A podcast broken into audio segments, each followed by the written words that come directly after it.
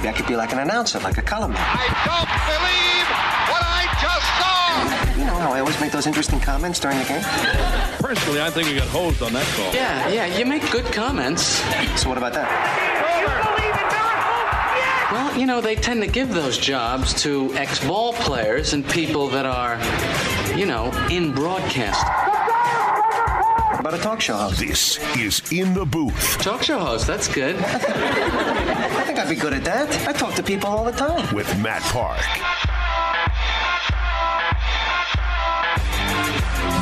Seth giggling about something should actually be in that open. You can just put the mic out there. You don't need to have it part of the pre-produced. So that's every day on the show. Seth finds something terribly amusing and giggles Usually his terribly unfunny. giggles his way right down Uh, right down the hallway. I call him Giggles. I know. Good for him. He's high on life. Which is good. And we're off and running on uh, a hump day, Wednesday. Lots happening here. Really had a good get to know Polly session in the break room prior to the uh, start of the show. I don't know if we can talk about this here. I, it doesn't surprise me in the least that you had an earring. If that's a big revelation, I don't really consider that one. No, I the, had an the earring fact in that the you had 90s. a dangling cross. yeah, like Barry Bonds. Oh, really? Like that yeah, big? Yeah, I had a Like that almost Bonds that earring, almost touched his shoulder. and I had a hoop, a giant hoop earring Uh-huh. too that I would wear. Very color. It was more than yeah. It was more than just a little yeah. hoop. No, it needed to be seen from a Really? distance. Yeah, Really? everybody needed to know. Needed to know that you were. Uh, Sporting the ring. You were a tough dude. Yeah. Uh, Is that what you're going for with the uh, I don't know. I you, earring? No, I think it's quite the contrary. You know, it's yeah. You going for you're not a tough I was dude? a You're going for a Metro. sensitive yeah. feelings type person. But yeah, I wore an earring all through high school. Okay. Went to Okay. Claire's boutique and got my ear pierced. and, uh, was that all run downhill like from nine there. ninety nine? Just If a little that. the back Then it kiosk, was probably like two ninety nine back then. Fayetteville Mall or Uh, Camillus. Camillus Mall. Should have known that. Camillus You're Mall. you're a West Sider. Yeah. Okay. That's very cool. And then I bought the earring at the place where you buy the chain by the by the foot. Yes. I don't remember. You mean like that a hardware store or no, like- no, or no, like jewelry- jewelry store. Yeah. It was like a kiosk that was in every mall. Right. Picked up your Orange Julius and Yeah. went on home, huh? Yep, my don't- Shelto Adidas. They don't My- make malls quite like they used to, do they? Oh, I didn't realize we were going to talk about my earrings. No. There was some other stuff going on there that, uh, that it now escapes me. There was something else I was going to revisit. Oh, the uh, the vending machine racket. Do, do we think that uh, the boss man is on the take from No, the vending machine if they're think it's the jacking ve- the prices up? I think the vending machine people are doing it because this the past two weeks it sold out, and I so they the- must think, well, they're yeah they're the- raising the cost and just going to see if it if it sells as regularly and they can make it- more. it- but it wasn't just a jump; it went from a dollar twenty five to two dollars. yeah, think That's- they'll think they'll adjust down if it doesn't. yeah. If it doesn't sell as well, Yeah, but if it does sell as well, then they've been leaving money on the table for a while here. not happy. They're going that. in for the gouge. I was screaming, angry Are you on a two a day habit? Three, four? Well, What's- four or five. Really? Four yeah, or five a day? I have to buy my own now. I can't afford two two bucks a pop. you bring it in. Yeah. Have to ice it down, or you go right in that that cesspool of a fridge. I mean, that's quite the, the fridge here is. It needs to be cold. Despite the best ice. efforts of some of the professional, responsible people here to manage the fridge, there's lots of notes I don't eat in, in and around the fridge. You know, do, do this, don't do that. Make sure you wash. It's like a big botulism know, party in there. Yeah, right. The freezer. There's a lot of stuff in the freezer. Not that I ever really look in there, but when I see when people do fire it open, all kinds of things in there. There was an ice cream promotion I know going on here at one point. That seemed to be the last reason that anybody had to be in the freezer. But the break room, that's where the epicenter of activity around here at the worldwide headquarters of Galaxy Media. Well, uh, wasn't able to stay up for the game last night. Was kind of dragging. Uh, picked a bad day to uh, to go to sleep early on my part because that one went uh, what 13 innings before the Rockies ended the Cubs season and uh, postseason drama. Yankees get their share of it uh, tonight. Yankees and A's in a uh, winner advance, loser go home, single game playoffs. We'll be watching that. You can listen to it, of course, with John and Susan on uh, TK99. So we'll uh, certainly keep an eye or more on that uh, over the course of the show tonight. First, uh, well, we've had back to back days with managerial firings Paul Molitor of the Twins yesterday, a year removed from being American League Manager of the Year. He's Gonzo. Buck Showalter, very highly regarded, but uh, well traveled. I'm sure he's been a Manager of the Year in his own right. Has uh, parted ways with the Orioles, which is not uh, totally unforeseen. But uh, now you'll look to see if any of these teams that have openings jockey for position to get any of these guys that have left. The Rangers, Jeff Banister, left let go as well. The Reds made a change early in the year, so Jim Riggleman is interviewed there with the former Yankee manager Joe Girardi, and we'll see uh, how that all shakes out. Get your resume ready there, Polly. In uh, Could be more typical to come. Buck Showalter fashion, does that mean the O's will go on to win the World Series very soon? Yeah, I don't know. That's the thing with, with him. The the teams that he's left have gone on. Diamondbacks, Yankees, both have. Uh, But he usually leaves them in ver- the cupboard He's- very full. I don't think anybody could argue he is a very, very smart, shrewd baseball man. The, the old expression, you know, he's forgotten more than I know, that probably applies to Buck Showalter. He is a uh, thinker. He's a detail oriented guy, maybe to a fault, uh, not around it enough to have uh, too much of an opinion about the type of job he does. The Orioles this year were completely overmatched. Uh, you could have had uh, Casey Stengel and Connie Mack and Tony La Russa and whoever you identify as the, the best managers ever. I don't know how many games you would have won with the, the Orioles this year. So that's why they're making a change.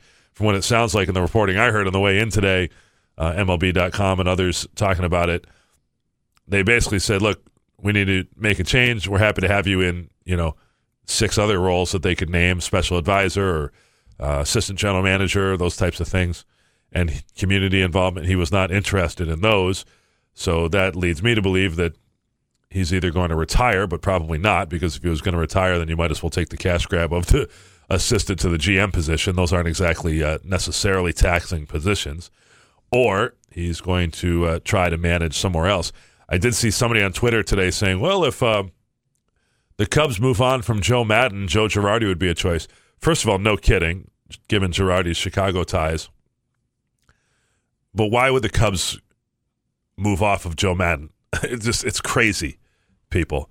Who, who are the Cubs all of a sudden? They they lose in the uh, playoffs and now they're firing their manager. You know, the Cubs who never won anything. You know, a couple of years ago they win the World Series for the you know first time in 108 years. Haven't they made the postseason every year under him, like three Yeah, years? he's a really good manager in, in pretty much every way you can be one. I'd So- take that in a second as a Padres yeah, fan. yeah. Um, you know, Angel's job is open with uh, Mike Scioscia stepping down, and there's some out there. We'll see how that uh, shakes out. But uh, October baseball, it's fun.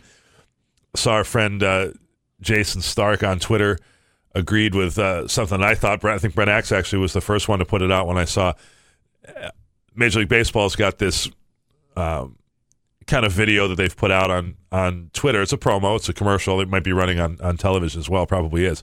But hey, like let's rewrite the rules or sort of undoing the unwritten rules of the staid baseball. You know, you can't celebrate or you know don't show up your teammate. Well, in the postseason, everybody reacts. There, there was a guy last night for the Cubs that had a you know very emotional reaction to a walk in a key spot. That's pretty cool. Paulu's uh, bringing it up here, but uh, something to, you know if you love baseball this time of year, it, that's what brings it out in people. So uh, good baseball stuff. Hoping for a good uh, Yankees A's game tonight. Yanks looking to move on to uh, take on the Red Sox, which they'll do with a win. We've got Adam Terry coming up on the show here in just a bit to talk Orange football. What we want to get into with Adam primarily this week centers on not so much the X's and O's, but for me, a big theme this week is about the leadership of this team and how they deal with focus coming off the missed opportunity at Clemson going into Pittsburgh,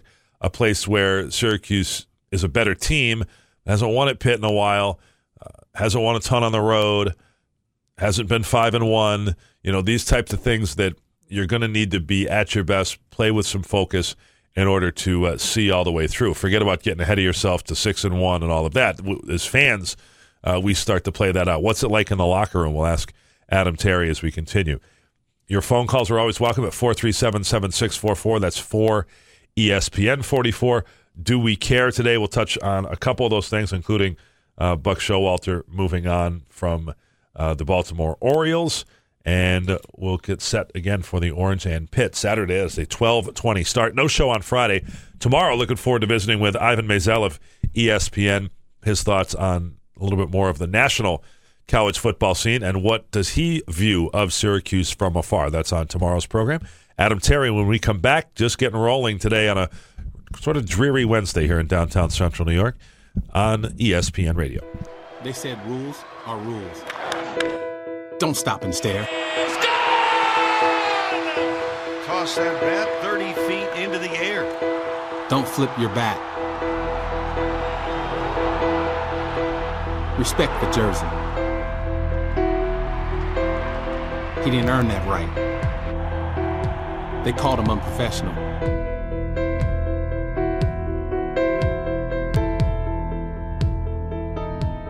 No celebrating. Keep your head down. Flashy, immature, showboat. They said it all. You don't have to do that. Get a little tired of it. It's Something you do not do in baseball. No more talk. Let the kids play.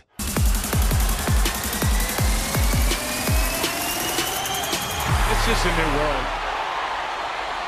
This is In the Booth with Matt Park. Back in the booth, show brought to you by Marriott Syracuse Downtown. Good to have everybody along today, both in Syracuse and in Utica. Yankee baseball coming up tonight. Yankees and A's. Luis Severino on the mound for New York, so we'll have plenty to talk about with that tomorrow. I'm sure. Yanks will have their season over, or will have survived this scare here about their faltering late in the season and Oakland coming on a tear, and the Yankees going to be able to handle. They're going to have reliable enough pitching. Well, they're trying to get to the next series where they'll play a team that won 108 games this year. That's kind of a big deal. We'll see if they do survive that here tonight. Adam Terry coming up for you here in just a bit. We'll be back with Adam, get into his thoughts on the uh, Orange football game against Pittsburgh. Teams have played every year since 1955. Dino Babers, a one time assistant at Pitt. In fact, his one year coaching there, 2003, was the year that started this streak that Syracuse is looking to end this weekend. The Orange last won at Heinz Field was 2001. Next trip they went in there, they lost. Every other trip they've lost, including most recently 2016. We'll touch base with Adam on the mental approach that ought be taken by the Orange this week into another roadie on Saturday. Back in the booth as we continue on ESPN Radio. This is In the Booth with Matt Park. Good to have you back with us in the booth here on ESPN Radio in Central New York. Here until 3 o'clock today. Back tomorrow until 3. No show on Friday as we travel. And then it'll be Monday back in the booth. Looking back at Pittsburgh going into a uh, Syracuse football bye week. Adam Terry waited patiently there through the uh, emergency test. We appreciate your uh, patience and flexibility there, Adam. And uh, how are you today? Doing well. Just getting ready for uh, a big game this week. Hopefully, we come out five and one into the bye week. It'd be a it'd be a nice uh, little reprieve going into the bye week. Sure, they're all big, and uh, we can get your thoughts on how teams go into the bye and, and handle that f- for sure. Uh, I thought a jumping off point this week would be that Babers, you know, he's moving. He did his Belichick routine, not with the hoodie and not quite as gruff on Monday. And his version of "We're on to Cincinnati" is not coming off an embarrassing loss. It's actually coming off a loss that was anything but embarrassing. It was a missed opportunity on the road against a really quality team, and he wants everything focused this week. Why, why do coaches do that? And how important is it when you're talking about commanding the 80 person population in that locker room? Well, I think the the if you look at what Dino's accomplished last year was a little bit of um, frenetic energy. You're you're bouncing around. You're coming off a big win against Clemson, and they saw that slide. They saw the slide going. Yes, they lost Eric Dungey, but they saw the slide that occurred um, after such a huge game. So the main thing going into this year is, you know, Brian Higgins spoke about it during the game about the energy on the sideline, how it was extremely focused, and it was almost flatline. There was no real extreme high, no real extreme low, but pretty flatlined, and that went from Dino all the way to you know the kicking game, and which was much needed during that game. So the main reason that a guy like Dino and his coaching staff would do this is you're still dealing with very impressionable young men. You know, you're dealing with at some extreme of the age of 17 to you know 22 year old guys that it's a organization that really didn't know how to win. It's it's had to learn how to win, and they're doing that, and they're accomplishing you know some significant feats of going four and zero. Uh, last time was ninety one. You know, being nationally ranked in the top twenty five. That was since two thousand and one. Um, and you know, being on a team that was nationally ranked in 2001, uh, I played on that team, and we had the likes of uh, Dwight Freeney, but there was really no other extreme player on that on that team. A bunch of solid guys, and that's what Dino has. And they're just trying to lay the foundation for the future of the organization for the for the university, but also to make sure that they're keeping these guys who are immensely talented on an even keel. I sense that the seniors on this team are doing a pretty good job of setting an example for the others. Uh, it wasn't the first time I heard it, but Babers used the expression, don't let your nightlife affect your day life. And I think you hear that more in the pros because they're grown ups with money and options and they pursue nightlife like grown men and women of that age and those means do. But if you're a professional athlete, you know, I'm sure you've seen it You've had teammates and opponents who have, you know, gotten on the wrong track and it's not helped them in their, you know, athletic career and helped their team. I don't know that you worry about that as much in college, but obviously there's some concern there. But I do, I do think he means it in more of a general sense, right? D- do the right things here, stay in the game because you're a good enough team for this to work out well if you focus properly. Sure, and you know, I had a coach who used to say moths are attracted to the brightest light, and right now the brightest light on campus is you know, a bunch of young, talented football players that historically have not seen that attraction. You know, it's been lacrosse, it's been basketball, but this has been the first time in a long while that Syracuse football has really drawn a lot of attention. So there are some, you know, clinger-ons, you know, some people that are not necessarily in the best um, light and best uh, responsibility for these guys to really attach themselves to. You know, I harken back to uh, I think it was '99. David Byrd and Giovanni DeLoach out in public, and you know, there's a big fight, and they end up getting stabbed, and you know that deters everybody's career. You look at a David Byrd, who was a highly touted guy out of Albany, played at CBA, and was a very good player, and that just derailed his career. So, you, as a Syracuse player, you've got to understand that some of these people would not be saying, "Hey, great job," if they were one in five, one in four.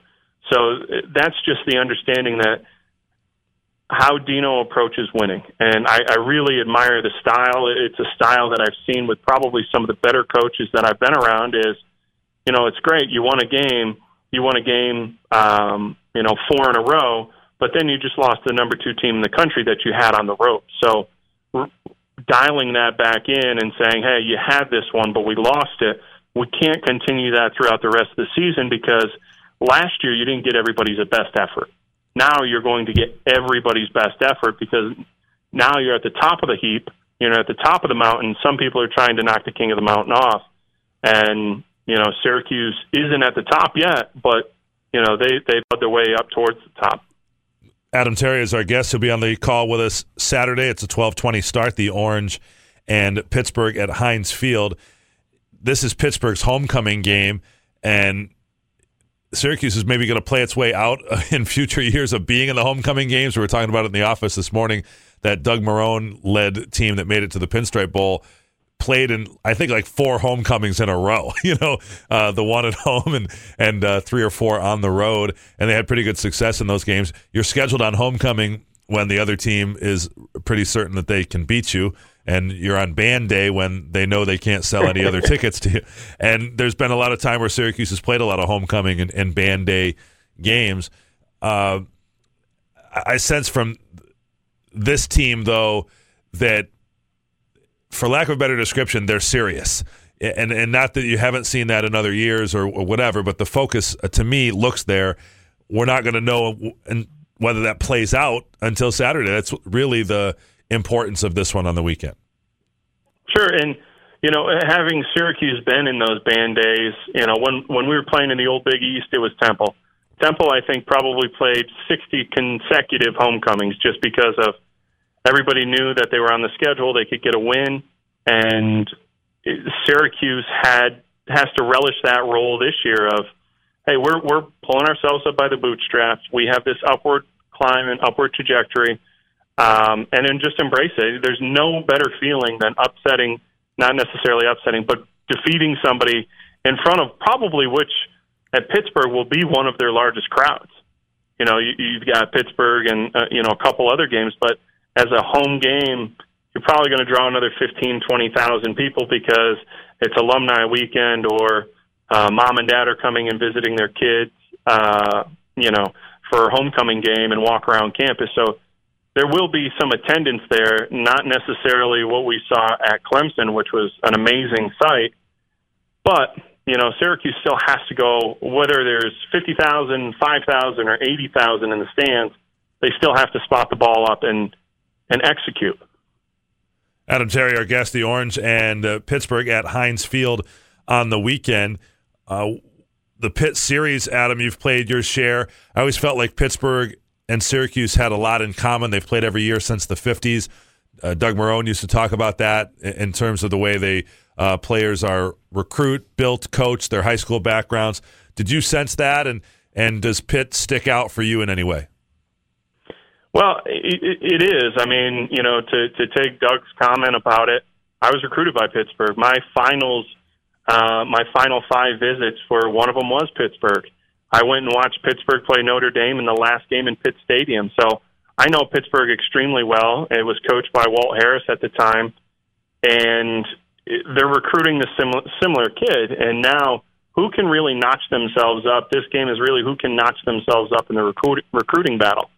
You know, Pittsburgh, you're getting a lot of snow. Syracuse, you're going to get a lot of snow. Really, the differentiating factor is the dome compared to playing outside in a NFL stadium. So, I, I, I love the matchup. I think the rest of the season for Syracuse is if they can execute with the players that they have – they're they're going to be in a great position. You know, you you look at this game; it's a winnable game. They're all winnable games the rest of the way out. Um, you know, even Notre Dame or Boston College at the end of the year; those are winnable games. Before we weren't necess- we weren't talking like that, and to go into Pittsburgh, it's a must win because it's going to show how that team responds to um, uh, it was a major loss. You know, they were they were in it till last few minutes of the game and gave up a touchdown at the end. Um, but that's all, that also shows where the program is going, but also how much more it has to climb. So I think that's the message throughout the week is, hey, you guys are a pretty good team, but if you're not focused and you don't execute on game day, you can be just you could go on a slide just like last year.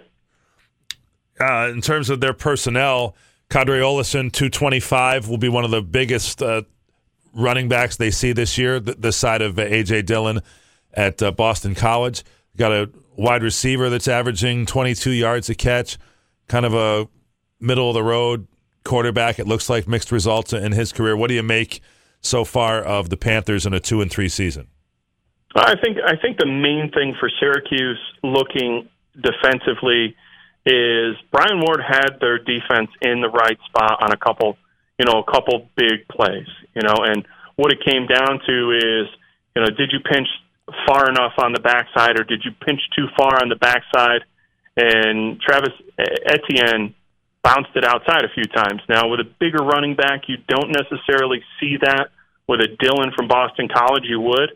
But when you're looking at Pitt, they're going to, you know, it's a slobber knocker. Those Chris Slayton and Bear Williams are are going to have to be stout in the middle, and eh, you know Evan Foster coming from that safety position is going to have to be a, a sure tackler because it's going to start to get to the second level. Facing a team that's going to pound the ball at you, there are some runs that are going to to break a little bit, and you've just got to keep it in front of them.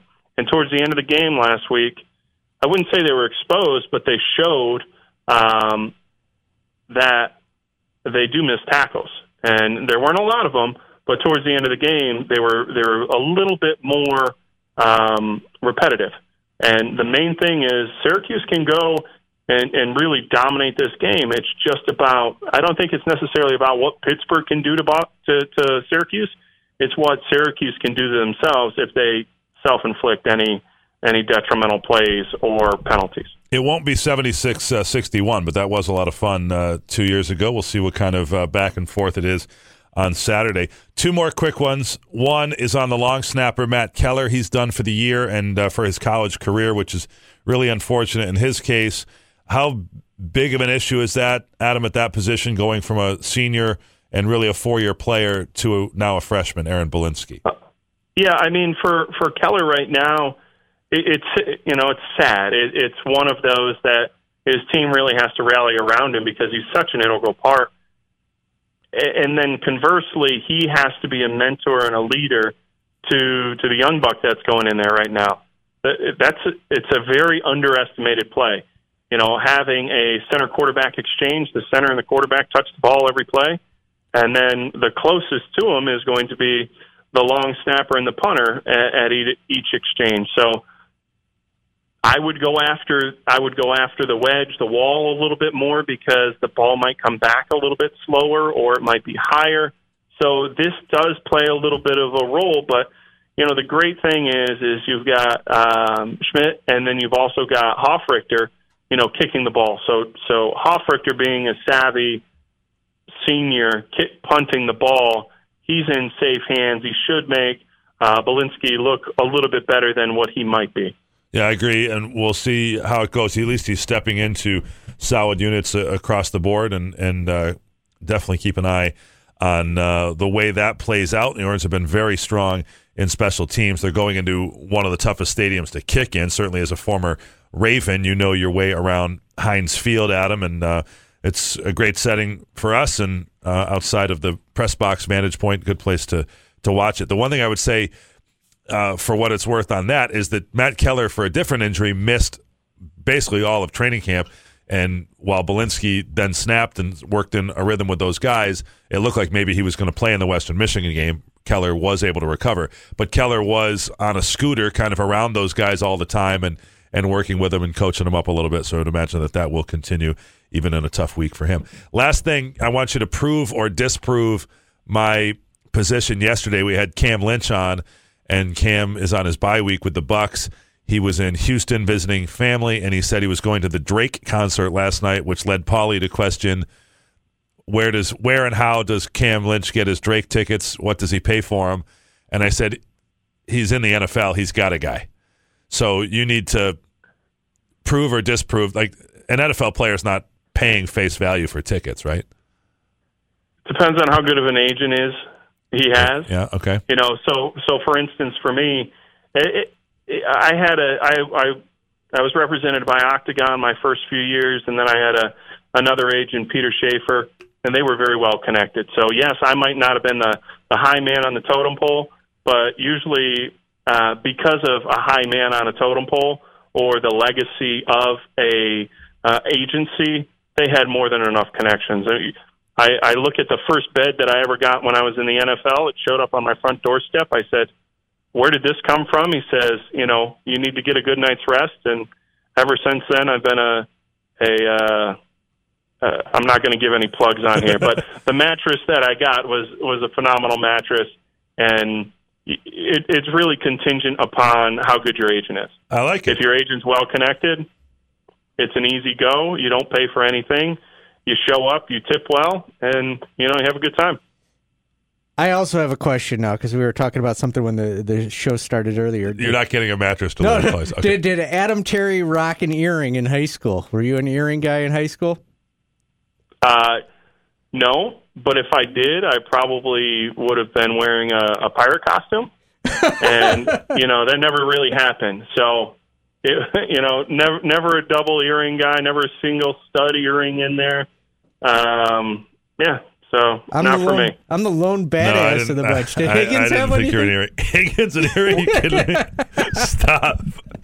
Stop. Yeah, we're, we're we're not the earring. So I was the gang lone here. earring one At of the our broadcast crew. booth, Yeah. th- that that Did would you be have an the easy bull pick. ring through the nose? No, I had I had a That was just earring. earring Barry Bonds cross that would hang down. I, I could picture that. I yeah, I can see that, Paulie. And the I he- can he had picture a that tail double too, double hoop with Yeah. a cross at the bottom. Yes, yes, very much. a Gold. tail and a belly button ring. Thank you, Adam. All right, pleasure, boys. See you in Pittsburgh. All right, sounds good. Adam Terry. Adam lives in Rochester, so he's going to meet us there. It's a little uh, shorter trip than coming all this way to get on the plane. That's shocking to me. Shocking that he didn't have an earring. Yeah. No, I thought that was like an NFL. no, he's like a grown up. I was You know. 16. I haven't had one. I, I pulled it out at 18, and it's not I mean, I could- since. I could sort of, when you said it, I could sort of picture it on Adam, but Adam's a pretty uh, serious. Like he's going for his MBA right now. Do you know that? You know, like he's he's not an earring guy. All right. I want to have you uh, hear some of the thoughts of Dino Babers talking about this idea of leaning on his team's leadership, and for that matter, the culture around the team for him is an important thing. Coming off a loss and going into this opportunity at Pittsburgh. We work hard on our culture. And the thing that I really want to do is I really want to be consistent with these young men. I don't want to be wishy washy. I don't want to be gray. If they do something wrong, they know what's going to happen. They do something right, they know what's going to happen. And I think that consistency is what's got to transfer over to the football field. Now, I believe this team has it. Okay? I believe they have it. I think they I think they are. I don't want to say it yet because I don't want to jinx it, okay? And I don't think they're occasional, but we have to prove it. And this is an opportunity right now to prove it. We've had a setback. It's our first one of the year. Now, what are we going to do now? in your Dino Babers guidebook, what he's referring to there is another one of his sayings be consistently good, not occasionally great. He's saying he thinks that is the case, but doesn't want to jinx it just yet. And here's this on the sense he got from the team on Sunday coming in that uh, may have provided a little boost to the head coach himself in transitioning the focus this week. Even the attitude when I came in here yesterday, that I mean, they they picked me up. You know, they picked me up yesterday with their attitude. They they just seem like they're mature. There's not a lot of riffraff going on. And when it is, when something like that does go on, if it's not in the right situation, uh, it's handled very quickly by the leadership on this football team. And I think when you have that, you have a chance. You have a chance. It doesn't mean you're going to win, it doesn't mean you're going to be good. It just means you have a chance, an opportunity to come back and go about your business this week the right way that gives you a fantastic opportunity to finish the week and go into the bye week the right way. Yeah, what he's getting at there, riffraff, he means, you know, anybody coming in and mouthing off about not getting enough touches, anybody coming in doing backflips about their individual performances off a loss. He's saying there's none of that and that the focus is where it needs to be headed into this next game. And there's a bye coming up. You can regroup after this next one, and then you head into back to back home games. A win this week, I think, is really going to do this team well. A loss makes you scramble a little bit. How good are you now? You're, uh, you know, you're four and two. You've got a losing record in the conference, etc. You win, you're two and one. You, the only team you've lost to is undefeated. You come back home with a, a week off to regroup, and then uh, an opportunity to play back to back home games. One against a North Carolina team that struggled, although it did beat this Pittsburgh team and then NC State, who's off to a pretty good start. So that's what is to come for uh, the Orange football team. What is to come for us in the booth? Do we care? That's next on ESPN Radio. Do we care? Interesting. I doubt it. No, wait, the other thing. Tedious. But we will do this segment anyway. Don't care anymore. All right, first up, Baltimore is making a change in the manager department. They uh, send Buck Showalter on his way. Uh, he led the Orioles to at least 81 wins in five straight seasons, reached the playoffs three times, including an appearance in the ALCS in 2014. However, last year they went 75 and 87. This year they went 47 and 115. Yeah, just historically bad team this year, at least overmatched team, let's put it that way. And Showalter is universally respected as a good baseball man. I think he does probably wear out his welcome in some of these places. I wonder how much he would even want to stick around. And he's already been through the lumps of fielding, you know, a 4A type team this year with a couple of stars, but then uh, other guys that are not in their major league prime. You lose. That's what happens. You lose 115 games, and then obviously Chris Davis, another guy. They had some underperforming players. They trade away Manny Machado. Does he want to do what is next for the Orioles, and is he the best guy to do it? I think he does uh, stand for playing baseball the right way. I could see him uh, being a pretty good leader for a young team, but I also think he's a dying breed in baseball, and they're probably going to get a different type manager there in Baltimore. And it'll be somebody's first managerial job. Can't you make the argument that given what he did in with the Yankees, with the Diamondbacks, with the Rangers, and with the Orioles early in his tenure, he would be the perfect guy to lead this? You could. I mean, you know, but he's a guy, people that want to bash him, or maybe even this isn't to bash him, will say, you know, when he was with the Diamondbacks before they started, you know, he designed the socks. And how, well, that's his thing. You know, he's an every detail guy, and that would be a positive. I could see him potentially doing that. Um, I liked him for his star turn in Seinfeld and his various uh, cameos there, but uh, he'll show up somewhere. He'll definitely be in television, if nothing else. Could they have played anybody else at first, like anyone Yeah. else in their system at first base and had a better outcome? Of course. I mean, every Like a Rule 5 player position, every position on every team in baseball hit better than 168 with what you know what I mean. So Yeah. it was literally the most underperforming. Forget about that; it was first base. You know, if you just at random the,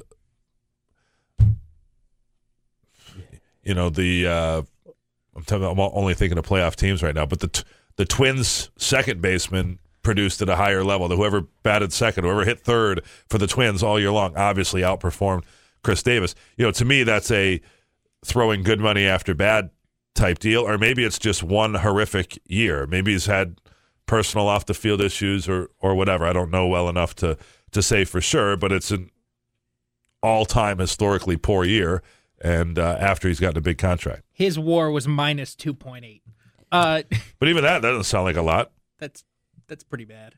I know that, but I mean, it's, It's you're saying it's like wild to think that he's that far below. You know, average, that's- I guess.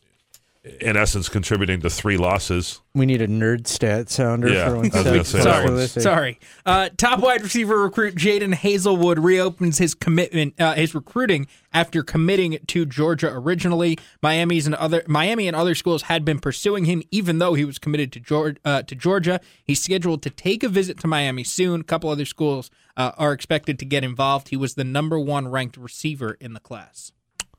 Can't say I care that much. Unless he's coming to Cuse. Yeah, I mean, come on. I, I'm not a big recruiting guy. Not a, why somebody would commit to Georgia and then back out. I mean, Georgia's pretty good. Pretty good. Yeah, I don't. I don't know what you're looking for. There aren't a lot of things that you can improve on if uh, Georgia's one of your options.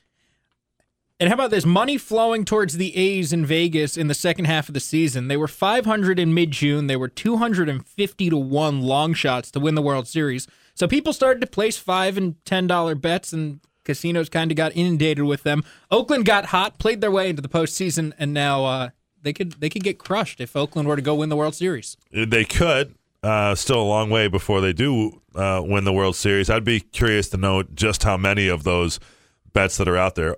Vegas knows what they're doing. That's how, how and why they set the odds where they do. But I could totally see people that uh, had a few bucks, particularly if they were A's fans to begin with, seeing that as an option. Let's hope they're playing on Saturday. Yeah, I Oh. mean, the A's are a team that uh, a lot of people Friday. Friday, whatever. Saturday, too. a lot of people couldn't name most of the A's, I would think, Khris including Davis. Khris Davis. hit 40 home runs for them, different than the other Chris Davis of Baltimore that we just identified. We saw Chris Davis uh, on a trip early in the year, uh, saw the Orioles uh, Phillies game, a, a day game down there at Camden Yards, and he did not have a good day. He was not close He had a lot of those. a couple of times. Yeah, I mean, you kind of feel badly for a guy because how does somebody suddenly fall off the map to that radar? All right, Seth, thank you. Go get your ears pierced. That's Okay. Seth. Polly going to get his uh, trimmed up. I can see you back in an earring before the year's out. Halloween coming Maybe up. before the end of the day. I got Yeah. him in my car from last Halloween. I like it. Get that ice cube ready. All right, back tomorrow. Ivan Maisel of ESPN will join us in the booth.